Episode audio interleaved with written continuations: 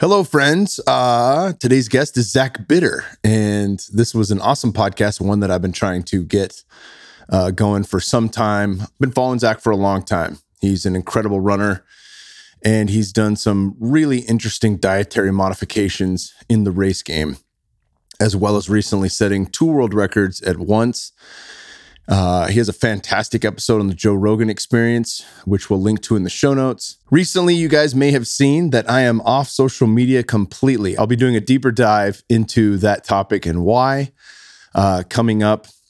I guess a lot of people saw the final post, but even more did not see the final post. So you went to tag me or look me up and you just saw the account doesn't exist. So I, of course, will be talking about that in my newsletter on kingsboo.com in this month of February. So that'll be coming out shortly. And then a solo cast coming up, talking a little bit deeper on those topics as well. Uh, be on the lookout for that.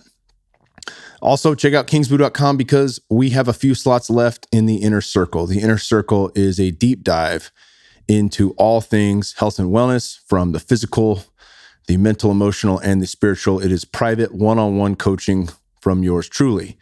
Now, I do group training and group coaching in Fit for Service as one of the four coaches, and we have a number of great people there. We are doing open enrollment for that, and you can get in for the second trimester if you go to aubreymarcus.com and look up Fit for Service. Outside of that, the private coaching takes you a step further. Uh, the only thing I would say is lacking is there isn't the giant community that Fit for Service boasts, but outside of that, we have uh, the benefits of one on one coaching. Uh, you get cell phone access, text messages on the daily, and weekly phone calls to make sure you're on track with quarterly meetups for transformative experiences. That is, transformative experiences. And I promise you, these will change the way you think, feel, and see the world. All right. Next order of business.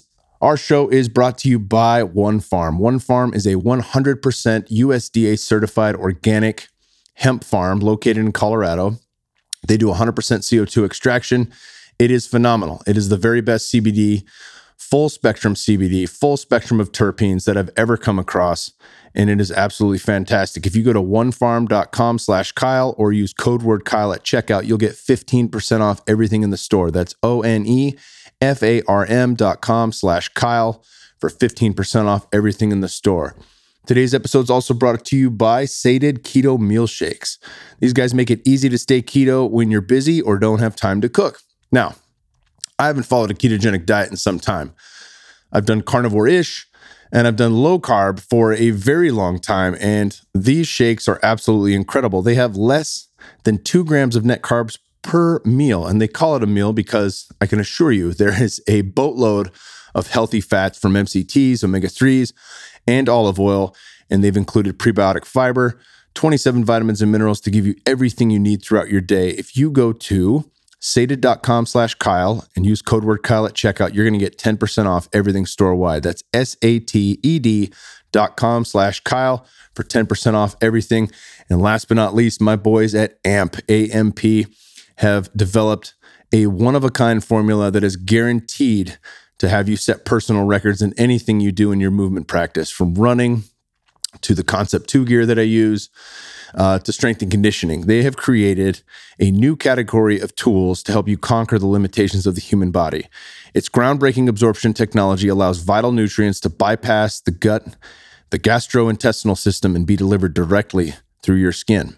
PR Lotion is a flagship product that delivers sodium bicarb, a natural electrolyte, safely through the skin. That means you're not going to get any type of gut issues where, as many of you know, if you've tried to eat baking soda pre race, pre workout, it works, but you might shit yourself. Uh, I had to pull off my 55K and shit violently twice by having sodium bicarb ingested that way. This is before this stuff became made available. Bicarb buffers lactic acid that builds up in the muscles during exercise, allowing you to train harder and recover faster. Check out AMP Human at amphuman.com slash Kyle, and you will get 20% off. Don't forget to add Kyle20 at checkout for 20% off. So amphuman.com slash Kyle and add Kyle20 at checkout for 20% off. That's it for today's ads. And thank you to all of our sponsors. They help make this show possible. You also help make this show possible by clicking subscribe and letting some friends know. One of the ways you can help everybody know about that is leaving us a five star rating with one or two ways the show has helped to change your life for the better. That will uh, move us up in the rankings and get other people to see the show. And that's how the show grows. Thank you so much for tuning in today with my dude, Zach Bitter. And although you can't hit me up online anymore through Instagram, Twitter, or Facebook, you can definitely hit me up through kingsboo.com. Thanks for tuning in, y'all. Cool, we're going. So, so tell me about. I, I, I've followed you for a while. Uh, love your story. You're a fascinating dude, and I want to talk diet. I want to talk all sorts of stuff with you, and I obviously want to talk running because you've now just broken two world records. Correct? Yeah, yeah. Earlier this year, I had probably what I would consider my best race so far, and it, it ended up with two world records. So it's incredible. well, let's let's rewind a little bit. Sure. Tell me, tell me, like what gets you into this level of running? Because you know I've read uh, a few different running books, and just to try to understand my wife better, you know, she she ran not at your level, but did run cross country at NAU, and she's gotten me into running, and I absolutely love it. I think it's great. Mm-hmm. I'm obviously a different sized person, you know, like I think somebody when we when we ran the ultra in Zion, uh, she could hear people whispering like, "Did you see that bodybuilder running?" And I'm like, "I'm not a fucking bodybuilder by any means, but to them, I might look that way." Mm-hmm. But running's fantastic, and I just wonder, like, um, it seems to me to push through that, you almost have to have like some degree of "I don't give a fuck."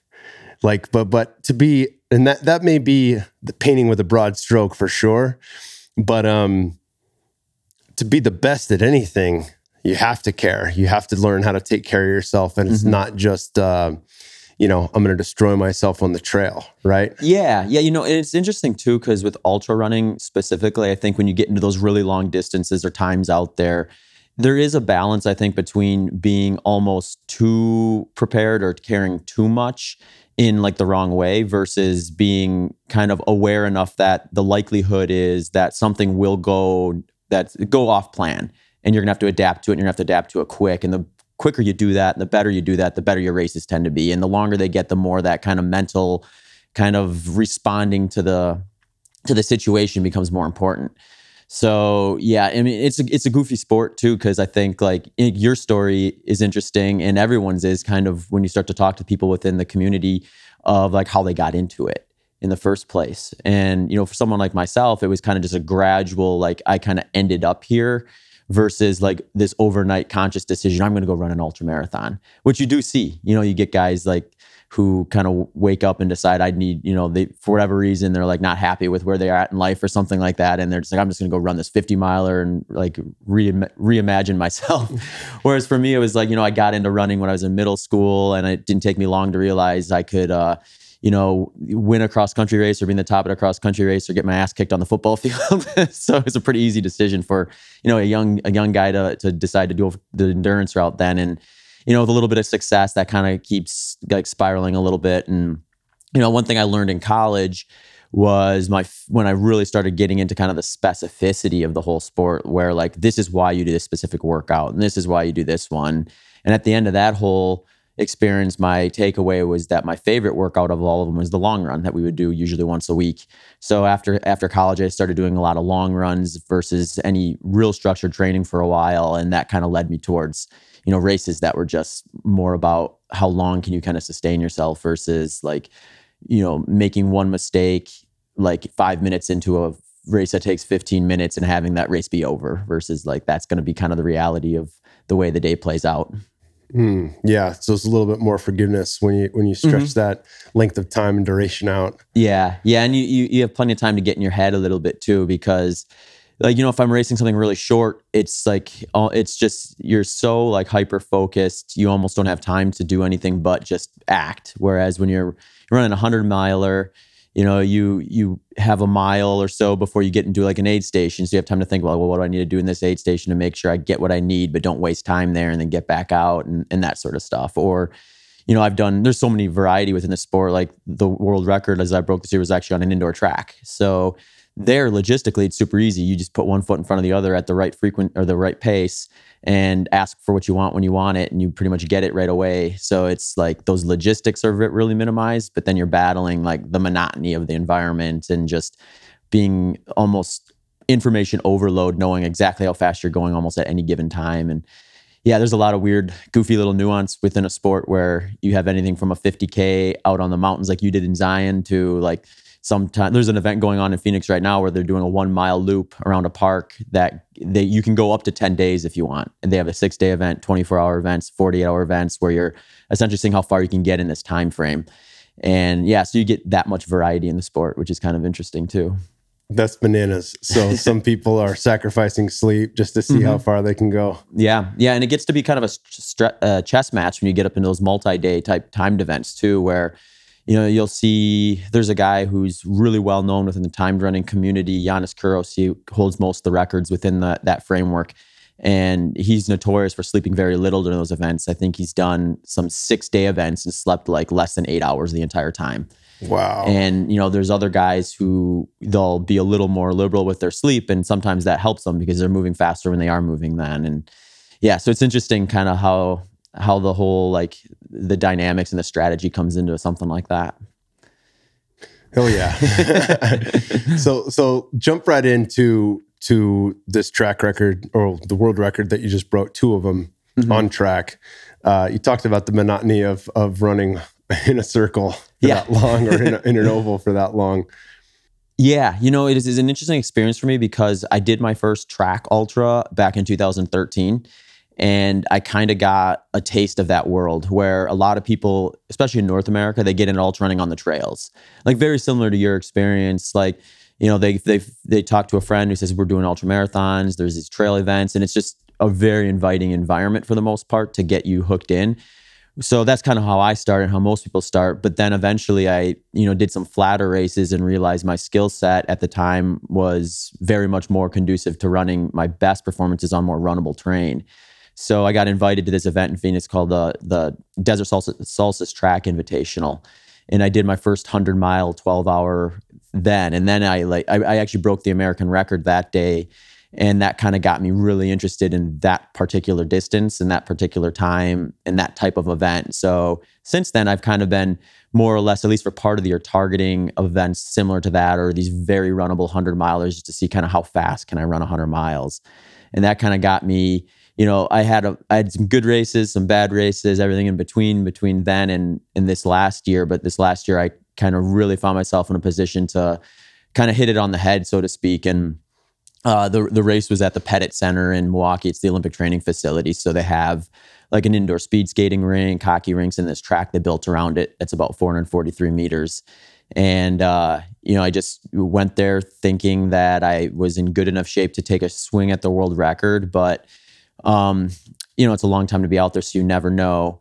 Uh, my training block was actually about half as long as I would have normally liked for something like that. But the workouts I did leading in, like in my last big training block, were went so well. I thought I got to at least give it a shot. If uh, um, if it works out, it works out. If not, then not. But uh, I had a I had a really good day. Split five hours and 40 minutes through 50 miles. And then the second 50 miles actually ran a little bit faster in five hours and 38 minutes, which is something I'd never done before in a 100 mile race where they call it a negative split in the running community. And um, so my pacing was like pretty on point the whole way, which was kind of a cool way to execute that race. And that broke the previous world record by about nine minutes and my own fastest time prior to that by about 21 minutes. So it was a, a fun day. To, That's to ridiculous. Explain that one more time. The first 50 miles, you were at 540. Yeah. And the second 50 miles, you were at 538 pace. Mm-hmm. And if you would have asked me, it, it was funny too, because like my best race for 100 miles before that was in 2015 at the Desert Solstice, that one I was telling you about in Phoenix. And I I was on 100 mile world record pace through 80 miles. I remember the race director told me at 80, he's like, you just need to average seven minute miles. And at that point, I had probably been averaging somewhere around like 649, 650. The current world record at the time was about a 652 mile pace, minute per mile pace. And, you know, so I was slightly under that. And I needed to average sevens for that last 20 miles. And I just couldn't do it. Like the wheels were coming off. I was struggling to even run 730s. So I slowly slipped away from world record. I ended up breaking my own American record that day. But like in the back of my mind, I was like, I really messed up that last 20. Like that's where I got to fix things. So at mile 40 at this last race at the Pettit Center, when I was starting to do the math in my head based on my splits, I was like, well, I'll probably come through 50 and around 540, maybe 541. And then 100K, maybe like 706, 707. So my mindset was almost like a little bit negative at the time, which you have to be really careful with. You get like in a negative spiral, things just kind of keep going that direction. And my thought was, well, if I come through in 540 or 541, even if I even split, I'm just barely under the world record. Or if I slightly positive split, barely under the world record. And uh, since I had never negative split one before, even even split a hundred miler like that, it was it was really tough to kind of get through that next like, you know, 10, 15, 20 miles before I got to a point where I realized, you know, not only am I maintaining pace, I'm actually picking up pace a little bit and feeling good, feeling better than I did. And just like things can spiral negatively, they can spiral positively. And for for whatever reason, that day was probably a combination of just almost six years kind of targeting this, you know, kind of really learning from the mistakes, where to make moves, where not to make moves, like, you know, how aggressive can I get before I'm too aggressive and I pay for it at the end of a race and just really fine tuning those things over the years and the training and stuff like that to the point where I kind of knew my body well enough where you just kind of feel what you need to do, pay attention to the splits and and my fastest miles were actually some of the final miles. So it's it's kind of a cool way to do it. That's insane. yeah, I remember reading it and I was just like, wow, that is incredible. that is absolutely incredible. And you you've done the Western States 100 mm-hmm. and that's one of the gnarliest trail runs on earth. Yeah. Talk yeah. about that experience. Yeah. Western States is awesome. It's, it's in North America, the most competitive 100 miler for sure. It's really unique since it's got what I would call three very distinct sections. So there's like the first third of the race, you kind of go through this like kind of more mountainous spot where you get up to like about 9,000 feet of elevation and you just go through this kind of high country area and then you dip down into the canyons. You go through like these kind of four distinct canyons where you're in, in the heat of the day usually. So you might start in like really cold temperatures. It might even be snow up in the high country some years. And then you can get in the canyons, it can be like over 100 degrees. So you go from like, you know, snow and ice potentially to like just like a sauna essentially, dry, stagnant sauna. And um, have that section. Then you get to this spot about two thirds of the way in, and everything from there in is relatively runnable. So you see such a weird dynamic where if you pace yourself right through those first two sections, you should be able to really rip through that last part. But if you just give a little too much in the canyons or get behind on hydration or nutrition in that portion, you sometimes end up, you know, giving back a ton on a really runnable section of the course. But the interesting thing about that is those three segments are kind of very specific. So if you get like really good at one of them at the expense of some of the others, then you may you have to either play your cards perfectly that day or you know have a bad experience in some of the spots where you're not necessarily fine tuned at. So it's kind of got that dynamic where part of it's a runner's course, part of it's a climber's course, part of it's a technical runner's course, and but it's not any one of those in in all all its way. So um yeah, I've done Western States twice and I've had what I would consider kind of not bad days, but kind of not great days there either times. I haven't quite solved that puzzle yet. So I'd like to get back and try it again. And just because, I mean, it's that's where you find a lot of the competition too. You're always going to have like 10, 20 deep at that race where in a sport like this, you know, sometimes you're lucky to have a race where there's four or five like really top end competitors there. And that's a pretty good field. But Western stands out for that. And the only 100 mile that really competes with it from a competitive standpoint is this one over in Europe called Ultra Trail Mont Blanc, um, which gets that's probably at least the last couple of years the most competitive 100 miler.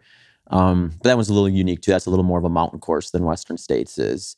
Uh, but yeah, um, I've been 11th and was I 14th, I think, at Western States. So I need to get there and get a top 10 spot. And, and my, my wife, uh, she holds the, the household bragging rights at Western States. She's been top 10 three times now. So that's awesome. yeah, yeah, certainly makes it easy when everyone's on board in the household, right? Yeah, yeah, no doubt. Mm-hmm. And it's just it's it's kind of interesting to look at it too because like you have that ver- variety in the sport. So the people who are really interesting to me within the sport of ultra running are people who've seemed to kind of solve the puzzle on a lot of these different courses, these different types. Because what makes you really good at running really fast on a 400 meter track might come at the expense of running really good up in like the Wasatch Mountains or in the canyons in at Western States or out at UTMB and things like that. So like a lot of times people have to hyper focus on the uh, the course specific environment that they want to be doing and get really good at that and kind of put the other stuff on the back burner. Some people are able to kind of do both and go back and forth a little quicker. So that's kind of an interesting dynamic to me where you get essentially it's like the person who can, you know, play in the NFL but also be a major league baseball player kind of a dynamic when you kind of get really good at a mountain race and also really good at like a flat runnable course too. Yeah, lots of variety in that, and definitely mm-hmm. feels like it's com- something that's completely different, like two different gears. Mm-hmm. It's almost yeah. like you know, like Lance was really good in the mountains. You know, yeah. like he he he'd pass a lot of people in the mountains, and that, that's kind of where his bread and butter lied. But um, and certainly for Tour de France and things like that, you could see how that paid dividends for him. But uh-huh. um, yeah, it's definitely uh, it's one of those things where until you do it, I don't think you. Uh, I mean, I certainly didn't realize. Like we when we ran in Zion there was a um, a huge storm that came in two days before the race, and they actually sent out an email saying like, "Hey, we're issuing out." refunds for people you can pick a different race if you want because this rain's gonna i mean it's like it's like dust there uh-huh. so when it rains hard it turns into clay and uh, you know at the time i was like fuck it we're here we're doing the race you know like mm-hmm. we're just gonna do it but i mean like people were losing their shoes. Like it was it was mm-hmm. sliding through slosh. You know, like you'd take one step and it was like your foot was on a. a like one of those ski boards, oh, you just yeah. do the splits, you know, and a shoe would come off, and you, you know, a lot of curse words and yeah. a lot of a lot of pulled uh, adductors and things like that. But it was it was definitely interesting. Um, well, your diet has changed quite a bit over the course of your running career. Talk about what that looked like early on, and then mm-hmm. and then obviously, you know, we've had um, quite a bit of stuff come out around the ketogenic diet and now carnivore diet. So let's let's just dive in right into that. And you've been a part of the faster study, which I think is is really incredible as well. So so dive in there and tell us what's changed over time and what your views are now. Yeah, yeah. You know, I started out like I think most endurance athletes do. And I mean, you look at a lot of the endurance, like sports science, literature, nutrition, and um, I mean, when you really look at it, there's a, there's a lot of, to tease out from the individual standpoint. Uh, where I think is where a lot of people sometimes miss the boat is they see what is kind of here's a great starting point that's going to fit kind of the bulk of the bell curve in most cases from what we know. Uh, but then you know they forget that there's going to be those individual circumstances and then individual events too. Uh, and you know, so for me, it was like high carb when I started. What I would consider very healthy high carb, a lot of fruits, vegetables, whole grains, that sort of thing. Um, and you know, it it was it it was it worked fine as far as I could tell when I was running in college and stuff after after that. At first, um, I didn't really notice. I never really thought of like my diet or nutrition being something that was holding me back in any way at least during those experiences. And then I got into ultra running. My first ultra marathon was in 2010 at the end of the year. And it was almost kind of a one of like it was kind of a like I know I want to do these at some point in my life, but I'm not sure I'm ready to be doing them frequently.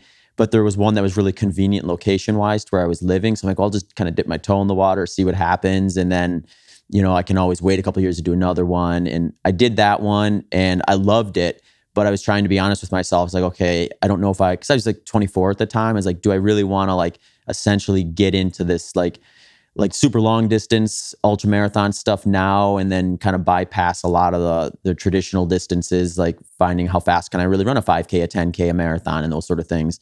So I kind of stepped away from ultras until that following year at the same time I did that same race again and at that point I was like okay I really this is what I want to be doing um, I may as well just go all in. And then I did two more 50 milers later that that fall slash winter. And at the end of that, kind of, it was like a nine ish week stretch where I did three of those 50 milers.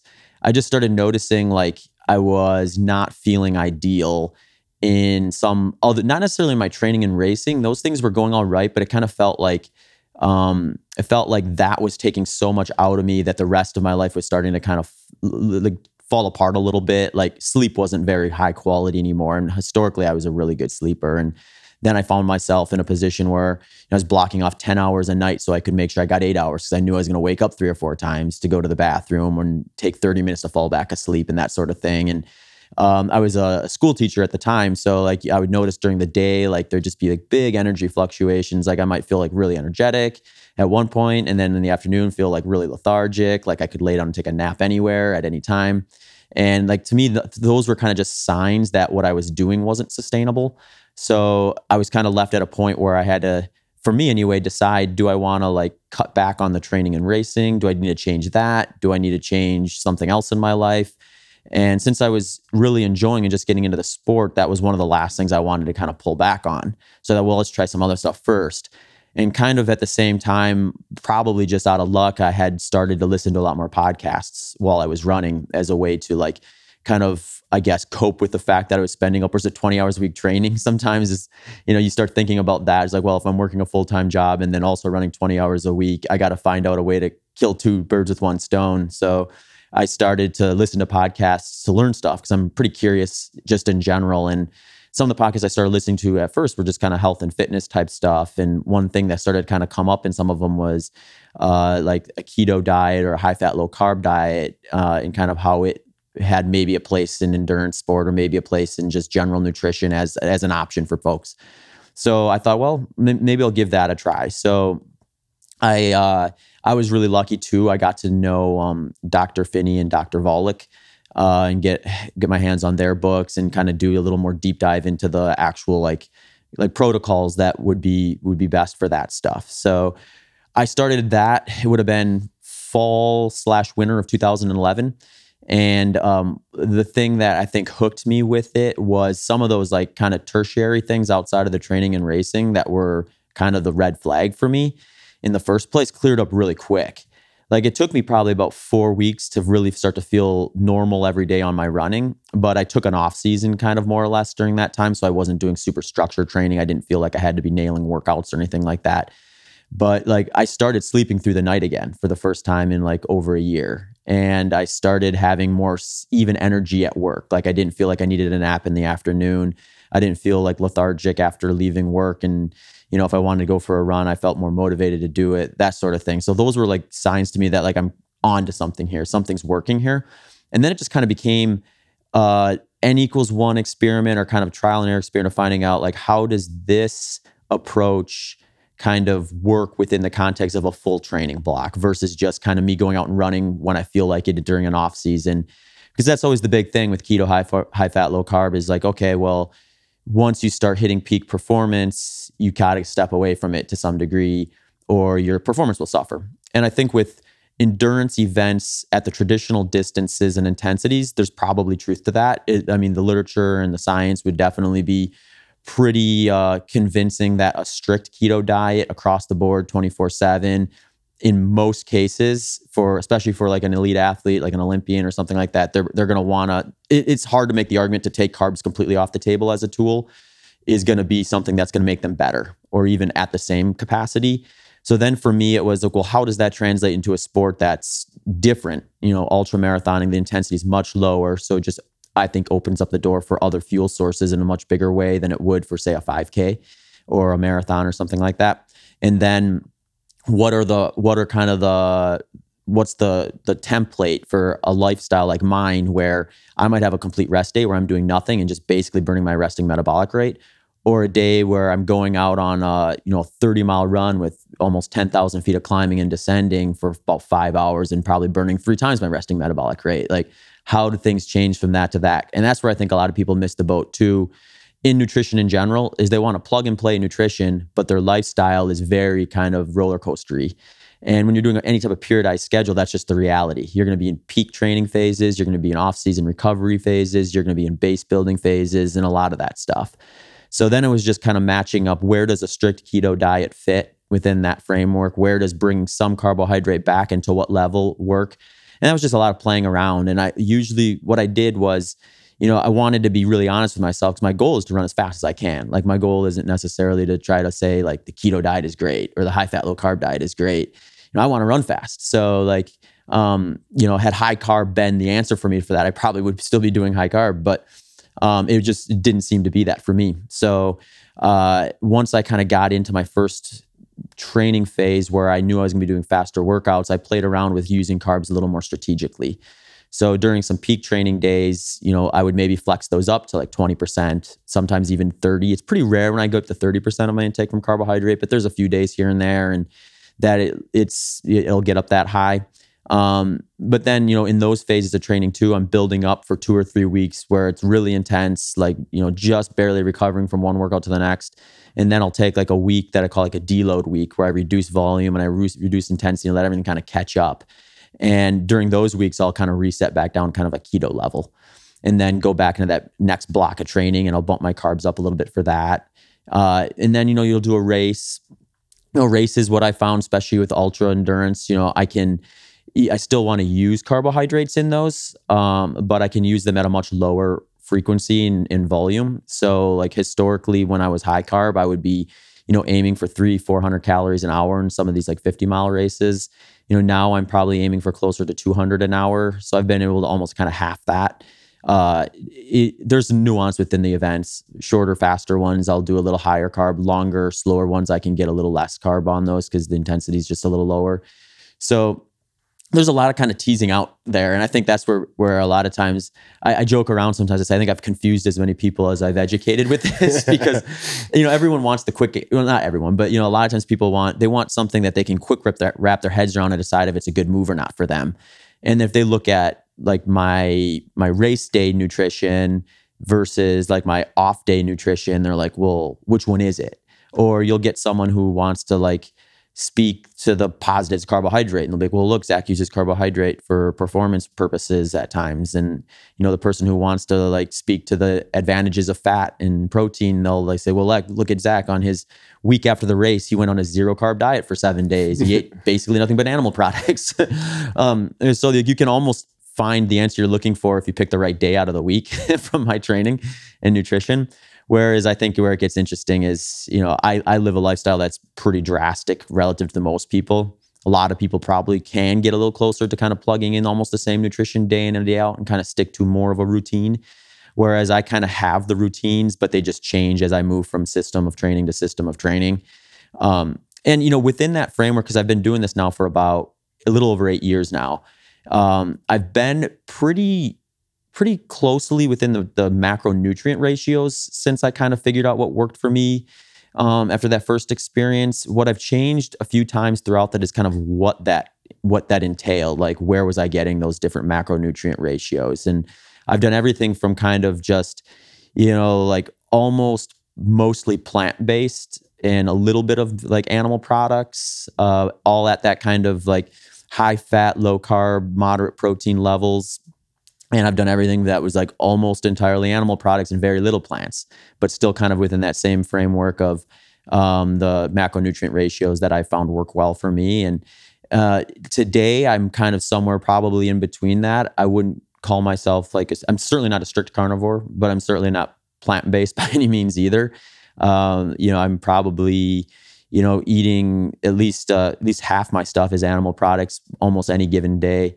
And some days it's it fluctuates up to being more if I'm not doing if I'm doing like no carbohydrates during a recovery phase or an off season or really low carbohydrates, then you know the one the food groups that are going to get eliminated quickest are going to be the starchy carbohydrates or the the like fructose type stuff, and you know those tend to be more of the the plant based stuff too. So um, yeah, it's interesting. And I, you know, I couldn't tell you for sure if like say 70% animal product, 30% plant product is better than say 30% animal product, 70% plant product within the macronutrient. It probably just depends on the individual's tolerability of those different food groups, you know, their digestion and kind of where they're at with that stuff. And, you know, I find that when I go too high carb or not too high carb, too high like plant based, like digestion is just a tough hurdle to get over. And, and some of that's just the product of my lifestyle too. Like, you know, I'm a, I'm a small dude, I'm like 140 pounds, but I got to eat like someone who weighs probably 280 pounds some days. So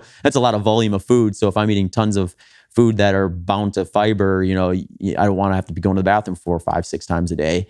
Um, that doesn't seem like a good move from health to me anyway. Uh, so kind of paying attention to digestion is one kind of compass I've used along with kind of the performance stuff as to like what is a good kind of ratio of plant products to animal food products and things like that. And and then just like protein too. I know that's kind of a controversial topic as well where like the the plant-based folks will say well if you eat enough it doesn't really matter because you're going to get enough of just variety proteins. You're going to meet your protein needs versus the kind of animal product based folks who are saying, well, protein's of higher quality or animal protein's higher quality. You don't have to eat as much of it to get the return you're looking for. And um, for me, I kind of look at all this stuff maybe a little more along that angle of, well, which one does a better job of this?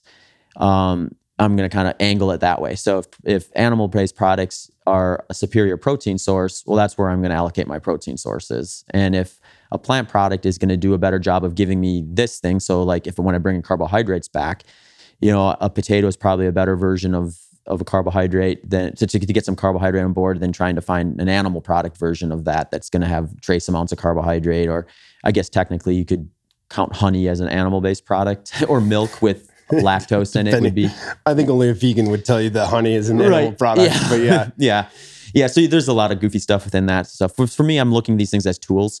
So I never want to say like this tool is evil or this tool is perfect. I think it's like this tool is better for this particular thing. So that's where I'm going to put it. And this tool is better for that particular thing. That's where I'm going to put it. And I think when you look at it that way and then let like kind of performance or your health markers be your guide, that's probably how you're going to find what you need to do. And I mean, you can certainly learn from a lot of the science out there, but nutrition science as a whole, I think, is, uh, you know, I feel bad for the nutrition scientists out there because they've got such a hard job because there's just so many confounding variables when you're trying to identify how a food interacts with a person when there's all these other things that could also influence that like you know whether you're just healthy out like outside of your nutrition in general or if you're like really unhealthy you're sedentary. You know there's like so many things that kind of play into health and longevity and the way you feel outside of what you're eating too that it's it's difficult for them to point to like a specific diet and say this is definitely the way most people or everyone should be going so then at that point you kind of have to like you have to be like i think aware of where the science is but also be aware of like the limitations to nutrition science in general and how much we just have to be uh, careful about saying this this is what we think we know or what our best guess is right now, but that doesn't necessarily mean that's what's going to work for you as an individual versus what they've seen in like big groups of people. Yeah, who is the study population? It reminds mm-hmm. me of what you're talking about right now, the French paradox. Yeah, it's like why why can they smoke cigarettes and you know eat pastries and chocolate croissants and this kind of thing and yeah. still have far less heart disease and strokes and dementia and all the things that we run into in the West, and you know that's in large part due to community. It's due to walking everywhere. It's mm-hmm. due to having like a different level of stress in their everyday day to day life. Yeah, right. It's so like all those are factors too. And if you're mm-hmm. constantly in a state of fight or flight because of the relationships you have and the job that you have, you're going to process all food, no matter what it is, poorly because your body is switched on the sympathetic nervous system. Mm-hmm. As opposed to if you're relaxed and you enjoy life, you can, might be able to get away with a little more garbage. I'm not saying smoke cigarettes right. is the answer, but you could probably get away with a little bit more if you have an easygoing, relaxed lifestyle. Yeah, no, I think that, yeah, it's, I think when you look at like healthy lifestyle habits, as a whole and then start to kind of put them in their categories, you start to understand maybe why nutrition is so hard to like get a grasp of what is what is a good way versus a bad way. Because when you think about it like if i'm talking about just fitness in general like that's kind of nebulous too. It's like like you can make a strong argument that I'm very fit, but if I got into a uh, cage fighting ring with you, I would be very unfit. you know, if we went out and ran 100 miles this afternoon, like you, you could make a strong argument that I you're very fit. I wouldn't but, make it. yeah, so I mean, I wouldn't make 100 miles. Right. So we're both technically fit. We're just fit in different ways. So like, I think you find like your pillar of activity. So like, what do you enjoy? What are you good at? What's going to make you happy? Work within that framework for that one and then, you know, sleep, same thing. Like that one's maybe a little more fine tuned where ideally you're going to get probably most people are going to get a certain amount of sleep. But then how you kind of break that up is maybe a little more open to interpretation. Um, relationships, like good quality, like emotional relationships, socializing, kind of checking that box to being healthy. Um, you know, like stress management, that sort of stuff. And then like nutrition. So like if you check the box or you find where you belong in all those other four categories, then you get to nutrition, it's probably going to be easier to figure out what works for you within that when everything else is working well too. And you can look at it the other way as well. As like, well, first maybe I need to figure out nutrition and then I'll figure out all these other things too. But I think like when you look at I think if you there, there's healthy ways to do all of those things and there's some nuance to it all. So like kind of finding the one that's going to work for you within your lifestyle is is kind of making them all work together versus trying to find the magic bullet for each one and then just kind of hit that hit that program or something like that. Well, I do want to get a little bit more uh, linear here with your um, what you've come to now to know for yourself, and obviously, mm-hmm. you know, everything is individualized. I had uh, Darin Olien on this show, who's for sure one of the most yoked vegans I've ever met. Uh-huh. Um, you know, no one's going to tell Rich Roll that that diet right. doesn't work for him. It fucking mm-hmm. works for him. Point, yeah. point blank, it does. And then I had Paul Saladino on the carnivore doc, yeah. you know, uh-huh. who who definitely no one you look at that guy and you see how in shape he is and you can check his blood work and you're like that dude's dialed in. Mm-hmm. Obviously there's a, a, genetic component to this and certainly uh, whatever your choosing to do from an activity level will also play into this. And I know that Shawn Baker is is big into glycolytic workouts, and mm-hmm. he he believes very strongly that 100% carnivore will not have a negative impact on glycolytic workout, at least within the realm of what he's doing. Mm-hmm. I'm sure CrossFit athletes would would argue otherwise. Mm-hmm. Um, and that's all okay. That's the nuance of the discussion, right? right? That's exactly what you're alluding to. But one of the things that I wanted to break down was what now does it look like? You talked about, you know, the different phases of your training. If you have a deload week, that's going to be, you know, 80, 85% animal products and maybe some lower carb uh, plant products to, to round out that diet. And then I just wanted to, to, have you unpack a bit of what those carbohydrate sources look like mm-hmm. as you prepare for a race and what the carbohydrate sources look like on race day. Yeah, yeah. Um, so when I start kind of, so let's, if you look at like, say, take an off season, I kind of cut carbs out for a little bit, um, or bring them like really low, and then I start getting back in the training and I start kind of adding them back. What I usually do is once I start adding back, I kind of have some staples that I found work really well for me. Um, and some of it's just personal preference too. So, like if I'm going to bring back a little bit of carbohydrate early on, you know, I might have some raw honey with coffee or tea in the morning uh, before a run. You know, I might have like a baked potato or a sweet potato or something like that in one of my meals later that day as a way to kind of start kind of bringing them back. Then as I kind of increase the volume and intensity and bring back a little bit more carbohydrate, I just kind of add to that. So then I'll bring back some like some fruit sources like some melons, some berries, you know, so usually whatever's in season is fine.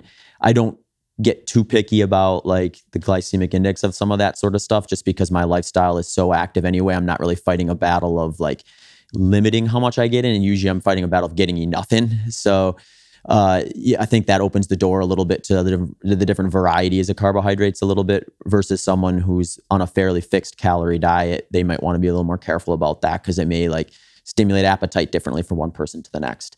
Um, the other thing I've been doing more recently is I'll do when I first started. One thing that I did have changed quite a bit when I first started, kind of the keto, high fat, low carb stuff, is I looked at things like grains and that sort of stuff as like that is kind of just a bad food source. I should just kind of like avoid that like the plague altogether. So I did that for a while, and then um, when I kind of started looking into that a little more, it I found really interesting that I think it's less about kind of what I was saying before. There's not really a bad food and a good food. A lot of it comes down to the context, the situation, and then the preparation. So even when you take something like a grain or like an oat, I think like there's ways to prepare that even if you're willing to put in like the put in the work to prepare it versus just you know you know grab Wonder Bread off the shelf.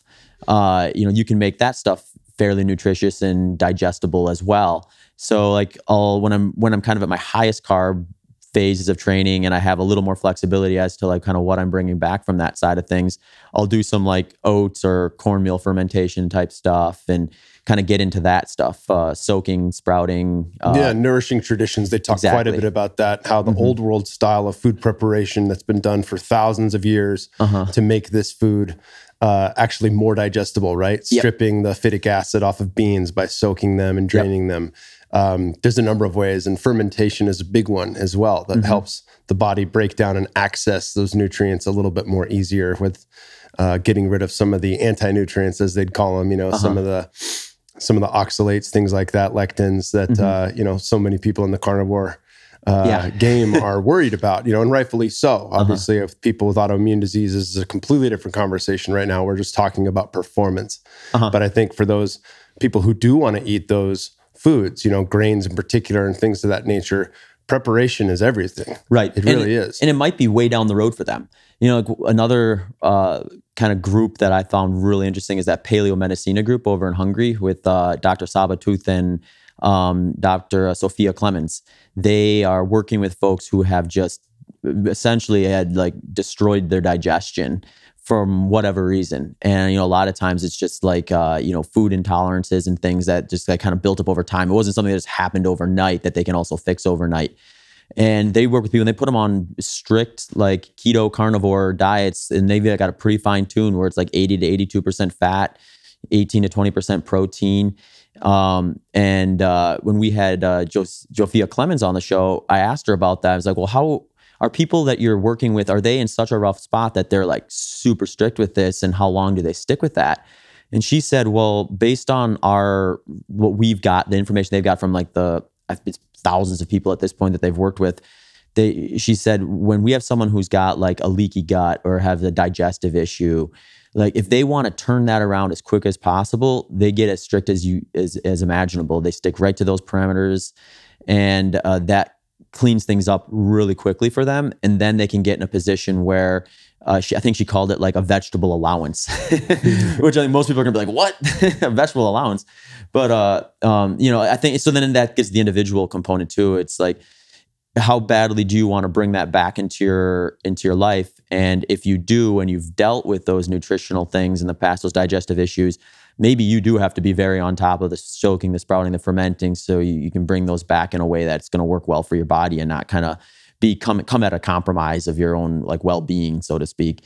Uh, but yeah, I, I just think that I find that stuff interesting. You know, I mean, I think some people find it like as a hurdle to get over like oh i gotta like prepare my food i just want to grab it and eat it but i kind of find it kind of fun like the fermenting stuff like preparing your food from scratch that sort of stuff is like when you get busy, it's a little more difficult, I think. But I think if you learn how to do it and get in a routine with it, that kind of helps. And then uh, it's just kind of a cool thing to explore, in my opinion. Yeah, yeah. I remember doing. Uh, uh, we used to make when we lived in California. You could get raw milk, mm-hmm. and even though it was the I think the A one casein, you know, as Gundry yeah. and these guys talk about is is more of an more of an issue for most people's guts than A two casein, which you'd find in goats' milk or mm-hmm. European cows, Jersey cows, things like that.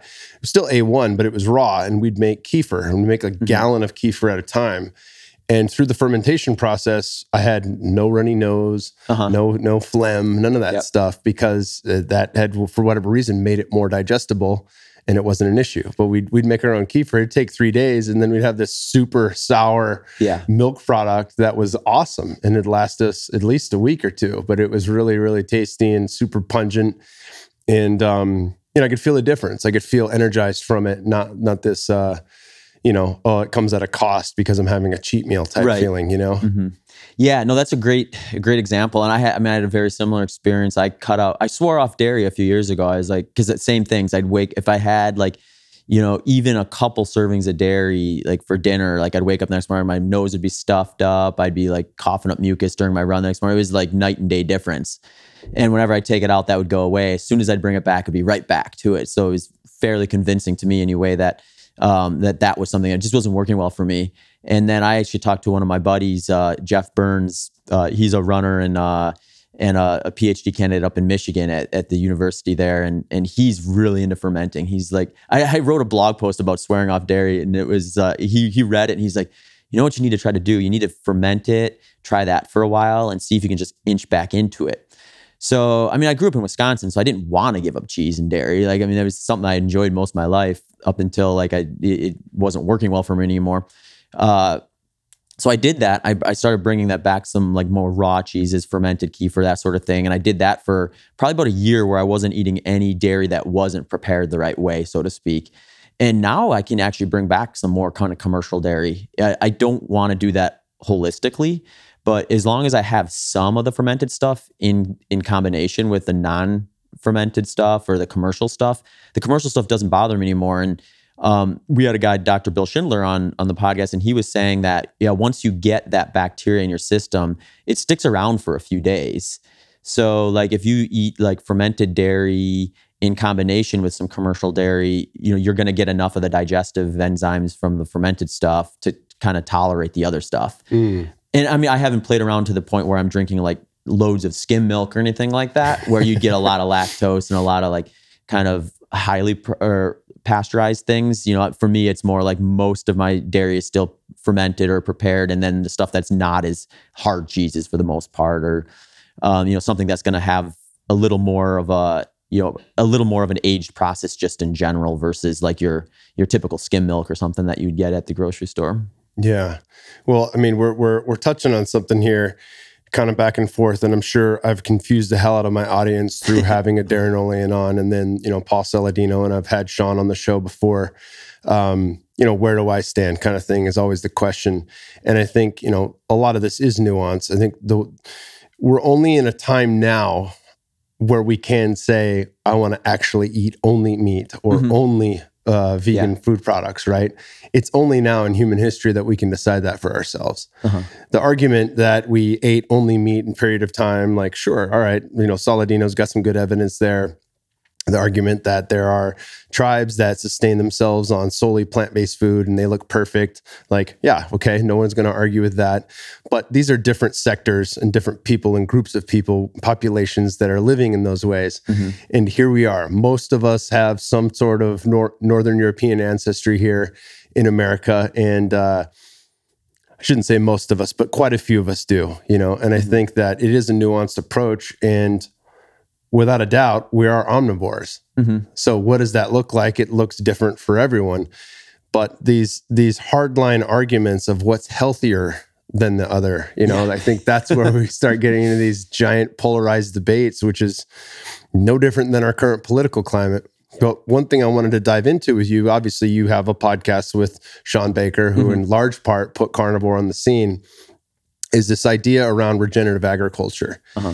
And because I think one of the arguments from both camps is, uh, you know, the plant-based folks will tell you this is killing the earth and we are we're we're going to kill ourselves if we continue to eat meat. Mm-hmm. And th- you know, one of the things that I brought up with Darren Ole, and I, I don't think it came out on this podcast. We had to record twice because I lost the first one, but nothing is worse for the environment than, than chopping the rainforest down right. to create uh, you know factory farmed animals mm-hmm. and then monocrop uh, soy and corn to feed those animals yes there's zero argument there we should not be doing that mm-hmm. but outside of that you know and I, I, know Robb Wolf's working on a book right now uh, alongside i forget the name sustainable dish is her uh, instagram yeah. handle yeah mm-hmm. and uh, they have a documentary coming out called the sacred cow and a lot of this is around these issues you've had quite a few people on your show talking about regenerative agriculture.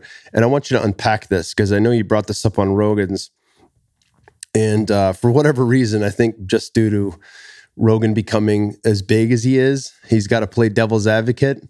You know, so this this other argument of yeah, but is that something you can can you feed the masses scale, this way? Yeah, yeah can you mm-hmm. scale it right? I don't think that's the argument. I think the first argument that I had talked about with Paul Saladino is does this help humans and does this help the earth? And I think that's unequivocally yes. So dive into some of the some of the things that you've learned about that because you brought up this Epic Bar and General yeah. Mills and, and there's a lot of cool information here. Yeah, and I think I think that story is kind of cool too because that's almost like what I hope the vegan carnivore communities can eventually get to where let's find what we can agree to and just all like go hard in the paint on that and make sure we get that so we actually do have a plant that is inhabitable for us down the road versus like let's get in these fightings with one another about whether like humans should be eating meat or not or eating plants and not or not.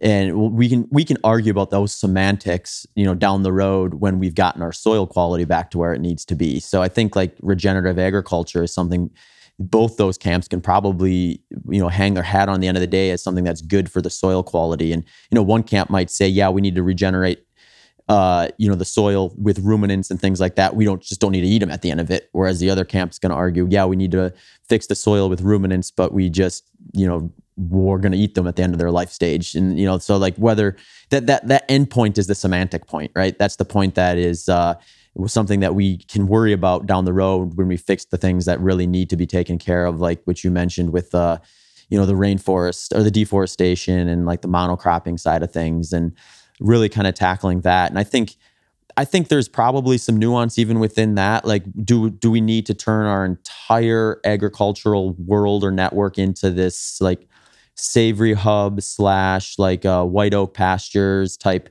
um, scenario, or is there like a hybrid version of that that can maybe take what what are the benefits we have in terms of the scalability of commercial farming versus like small scale farming, and how can we kind of blend those a little bit?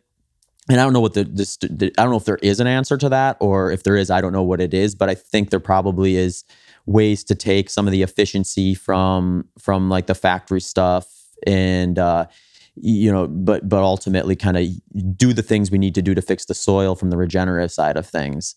And uh, I think that would be a pretty good good way to look at it from a problem solving standpoint.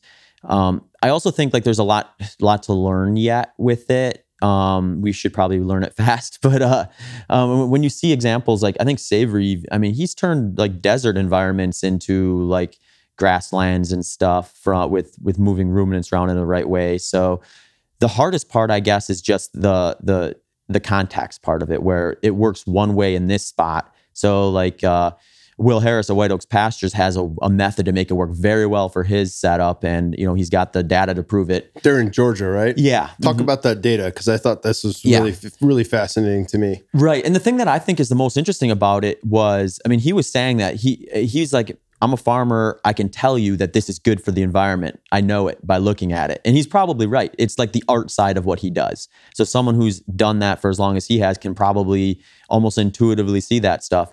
Whereas, you know, everyone else, the science community especially, they want the data to support that. So he had been a supplier for Epic Bar from when Epic Bar started, I believe. And you know epic bar had some pretty like like uh, nuanced or uh, new kind of uh, advertisement when they first came to market with their products saying like you know we are not only we're giving you what you want but we're doing it in a way that's good for the environment and good for you. So it's like it's all the good with none of the bad and I think when General Mills bought Epic Bar, they saw some of their claims and they're like, I don't know if we can back this up. And, you know, a company as big as General Mills are always worried about getting sued, I'm sure. So they're probably thinking, how when are we going to get sued for this claim? so we need to either prove it or take it off. And so they spent, I think it was like $80,000 into doing a big study on uh, Will Harris's White Oak pastures to find out can we claim that the meat being raised in this area is actually moving us forward versus neutral or stepping backwards from an environmental standpoint. And if so, then we can keep claiming it. If not, we need to change our language or change things in some shape or form. And they went in and they did a they did a study on his particular uh, his his specific uh, operation and found out that not only was his stuff not producing carbon emissions overall, he was actually sequestering. So his his operation was taking care of itself plus a little bit about everything else. So it was a um, net negative a net carbon negative. impact. Mm-hmm. And I think you know one thing because I was curious about that because when I when I first saw that study come out, I was trying to be careful to listen to like what the counter to that was. Like what are the what are the anti animal agriculture folks going to say to this in terms of kind of a rebuttal? Um, and there was a lot of people saying, well, you know that study's not conducive of scalability or like that's not going to work everywhere. Were kind of the two ones that popped up. And the other thing that popped up that I didn't really know about was they said, well, there's been a lot of studies on regenerative agriculture. And I found out that regenerative agriculture is kind of an umbrella term for a variety of different processes, some that have been proven to work, like Will Harris's, and some that are not like up to par in terms of like actually being like, you know, net negative or neutral even. So I was then told that what you need to do if you want to look at the science on the type of process that Will Harris is doing is you need to look for um, multi-paddock adaptive grazing. And that's the type of terminology that identifies like his specific type of regenerative agriculture, I guess, versus just someone who's claiming like, oh, we've got organic grass fed, therefore we're good. That type of mm. uh, sustainable like label. Because you know, people get creative with those words to be able to market their products and things, I think sometimes. And and that's where we run into some problems where if you look at the worst of that world, uh, you can find a reason to say, well, look, this doesn't actually work. We need to either stay the course where we are now, or we need to, you know, do something completely different. Whereas you look, if you look at the multi-paddock adaptive grazing stuff, like the, the evidence there uh, seems to there be, seems to be something working for at least in these areas that we've looked at. And then then it is a scalability thing. So you know, some people are going to argue, well, this isn't necessarily reinventing the wheel. It's just kind of going back to what we would have been doing before we commercialized a lot of this stuff or factory factorized, I guess, this type of stuff. and uh, you know, but then again, it's also like, you know, the the whole argument how we're trying to feed X number of people with this type of stuff, which I think is a little goofy. I think all this stuff is goofy when we look at it at a global scale, for one, because so much of this is regionally based. Like, you know, eating an animal, all animal diet could be good for the environment if you live in a certain spot of the world where there's like, you know, ruminants and animals that are invasive and overrunning the area. Uh, whereas it could be detrimental if you live in an area of the world and the stuff you're buying is resulting in you know forests getting taken down to be replaced with monocropping fields to feed you know factory farm stuff, which is hard to say for people because I think because then it's like there's a there's an element of privilege there then too right? Like are you able to move around to a place where you want to be to be able to eat what would be considered a sustainable all meat diet? Or are you living in an area where you're quote unquote you know, doing a, a disservice for the environment by eating your animal based no, diet. No doubt, no doubt. But I do want to jump in and just say, like, if we establish that this is good for the environment and mm-hmm. it's good for humans to eat high, the highest quality meat, right? Mm-hmm. Like, there's no doubt grass fed, grass finished ruminants are far better for us than factory farmed mm-hmm. ruminants. There's no question. Yeah. So if we know that's the case, and then we know there's science that supports that this is actually good for the environment, has a net negative carbon imprint then can we take that to an area like Brazil where they're just burning down the fucking rainforest yeah. at a rapid rate and say, all right, there's a different way we can farm.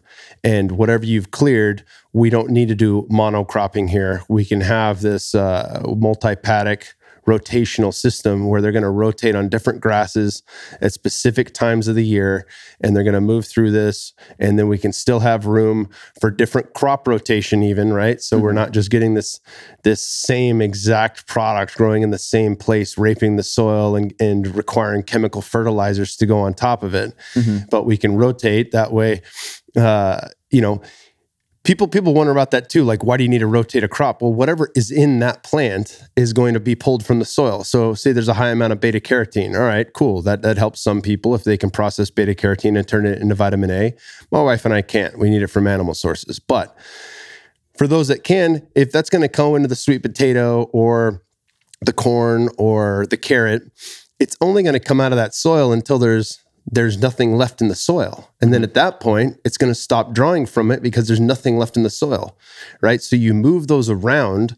That way, different plants will put certain things back into the soil uh-huh. and different, uh, and you know, and you just draw back and forth like that through the pattern. Yeah. And I think that's that's where things can can begin to help at least from the plant side of it too because you know the idea that you're going to feed the whole world genetically modi- modified organisms is complete shit Right. It's not good and it's hurting it's hurting the planet more than it's helping it. Yeah. Yeah, I think it's the way I think I look at that is like let's say we make it a goal to feed X number of people in the easiest way possible and we went like a GMO slash factory farming road. We're just kicking the ball down the road because you know like 7 billion to 10 billion to 15 billion that's just going to keep going that way until eventually we can't fix it anymore and then so it's like, uh, yeah, maybe we're preserving the world for one more generation, but then that generation is going to have to get in a fight with one another about how to fix that problem and stuff. So I think you're right in the sense that, like, you know, we need to find a solution that is going to kind of fix a variety of these problems without necessarily causing an even bigger problem down the road or kicking the ball down the road. Um, and I think that's I think you're right. I think like I think it's just also just like getting a little creative too with a lot of this stuff. Like when you look into waste, when you look into just the way we use what would otherwise be very good grazing territory or farming like land and stuff, like what are we doing with some of these these areas that we could otherwise be, you know, making use of and uh, you know, one thing I can't remember if I brought this up on Rogan or not, but I was like, well, you know, what would be cool, I think, is I mean, we have the framework in place to educate the next generation. It's called elementary, middle, and high school. it's like, why aren't we leveraging that and saying, like, let's teach the younger generation about these practices and do it by doing it, not by just setting them in a desk for seven hours a day and talking about rotational grazing. Set up a small farm in the back of the schoolyard and have them go out there and actually do it. They're going to remember it that way. Then it's going to be ingrained in their their lifestyle and their memory in a meaningful way versus a very forgetful way like you'd get from you know reading it in a textbook or something like that when you're 12 years old so like i think there's just a lot of creativity that we haven't leveraged yet that would fix a lot of these like scalability arguments or like this uh, practicality arguments it's just like you know, where are we putting our resources now? And how would we have to shift them or how can we shift them to make this work the right way? And I think all that stuff's doable. We just need to do it. Yeah. Yeah. I think a lot of this, you know, we, we, we think about these problems as whole and we think of them as, as broadly as we can on impact. And as with anything, whether that's, you know, if you have a race in six months that you're thinking about, you you start with the end goal in mind, and then you work your way back to the nitty gritty of each little block that uh-huh. you're going to have, right? Yeah. So you make it small in your training. You make it small all the way down to what your daily thing looks like in each little section of that training block mm-hmm. going into and all the training blocks that lead up to that. Right. So if we think about how to feed the whole planet and we say what works, then we scale back down to how we feed a community, mm-hmm. not how we feed the whole world. Yeah. Right. And that becomes each community's idea of how they're going to feed themselves. In each community, it gets it gets smaller and smaller all the way down to how we just work from a simple farming practice in your neighborhood. Mm-hmm. Right. And I think if we scale it down that way and everyone scales it down that way, then we have the opportunity to go local and have the highest quality local ingredients in every corner of the earth.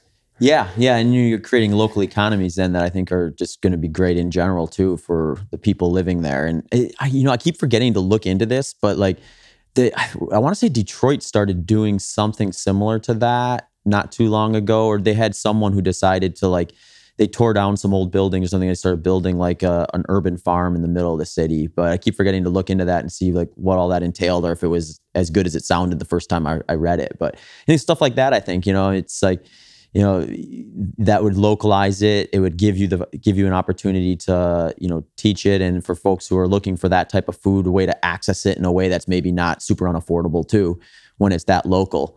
And i think that's i think that i think you're right. I think yeah if you take it if everyone kind of just centers down into like their own little little community at, at, in uniform so i guess we would need the uniformity of everyone agreeing to maybe do that or have some places kind of i guess i mean it'd be like a, a business who would have like here's our flagship stores we're going to try it out in these 16 stores first and then if it works really well here we'll branch it out to 32 then 64 then 128 and kind of keep going. Something yeah, like that. and that's there's no doubt that works. I mean uh, i met um, uh, one of the ladies who started Belcampo out, out in Northern California, and they're way north near Oregon. Uh-huh. And they have an awesome regenerative agriculture spot up there, similar to White Oak Pastures. And they have a few different stores in LA where you mm-hmm. can go in and you can actually go to the restaurant. There's like a little, um, it's like a little marketplace up front where you can buy the cuts of meat and take them home. You can get organ meat, you can get all sorts of good stuff, or you can actually just sit down and eat from this uh, super high end uh, meat that they they provide, right? And all their produce is organic as well. It's a, it's a really cool experience when I was out in LA to go to, to sit there and eat like food that is of the highest quality.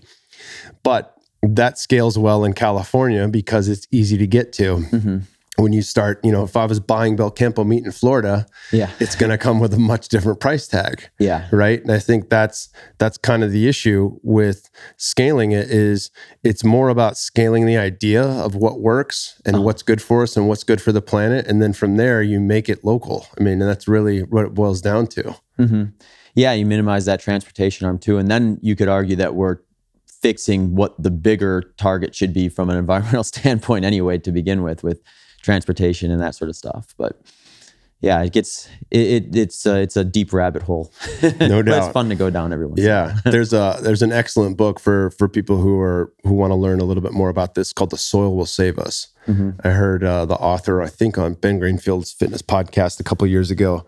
Um, but it really does dive into the science on on on uh, carbon sequestering and things of that nature for ruminants and and really you know what we would have found in you know with them in their natural environment you know mm-hmm. and, and, saladino breaks that down too how that even methane uh, has its cycle where yeah. it's it's it's a full cycle that's going to come back and and the carbon will end up back in the earth where it's supposed right. to be yeah and it's it's one of those things where like you know methane gets that negative it gets that kind of connotation where this is all bad whereas it's like well it's bad when you put it in the wrong place or when you do when you don't use it properly but when it's part of that cycle then it's actually feeding into the cycle that is so it's a it's a good thing to have like you want it you need it for that Yeah, and methane wasn't an issue when we had all the megafauna on the planet. Right. You know, and we can look back through, you know, carbon, all the all the all the ice pulls that they're pulling out of the Arctic Circle and things like that in Antarctica and looking at that, you know, they can look back and see when we did have very large amounts of megafauna that were eating grass and and uh, pooping it out and having much higher levels of methane that that did in fact cycle back exactly as it should and we didn't have higher levels of carbon in the air then hmm Yeah, yeah, it's really interesting stuff. It's uh, uh, hopefully something that will get more of a public spot eye in the next few years, and we can educate more people about it. Cool, brother. Well, tell us about your podcast with Shawn.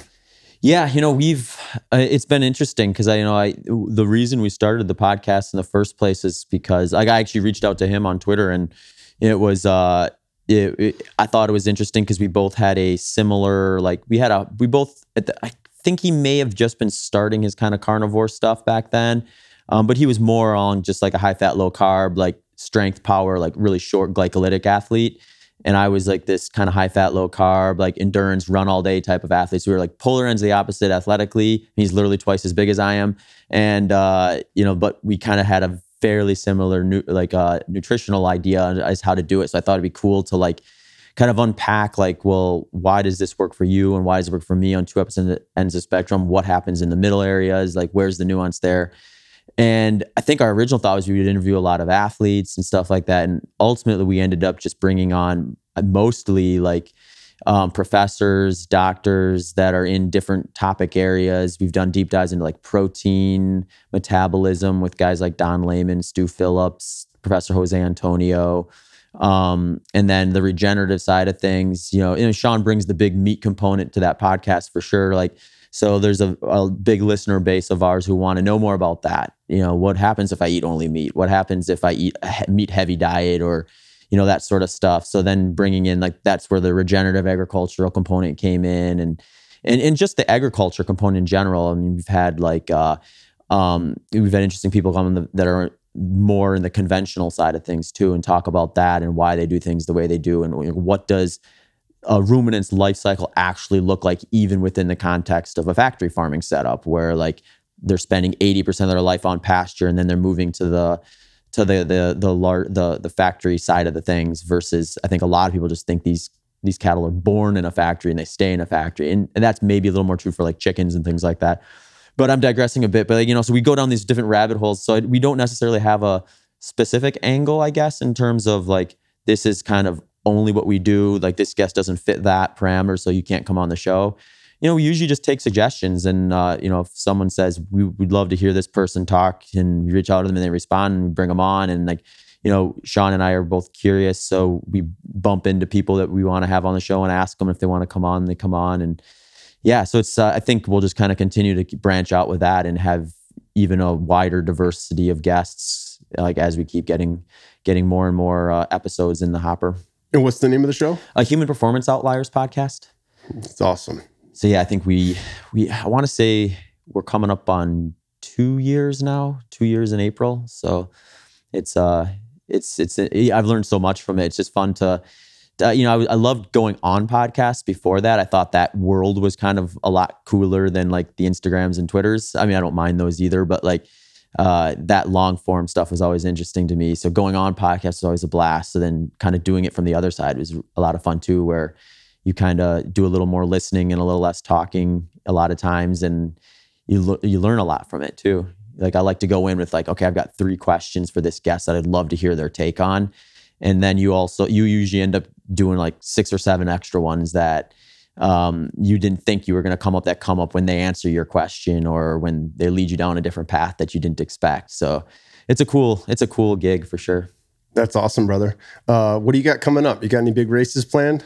Yeah, I think I was just getting to the, the end of the year for for athletes are always kind of a little interesting because you're trying to like plan your next year and you're also trying to like you know figure out where your who your sponsors are going to be and that sort of thing and sometimes those dictate one another a little bit.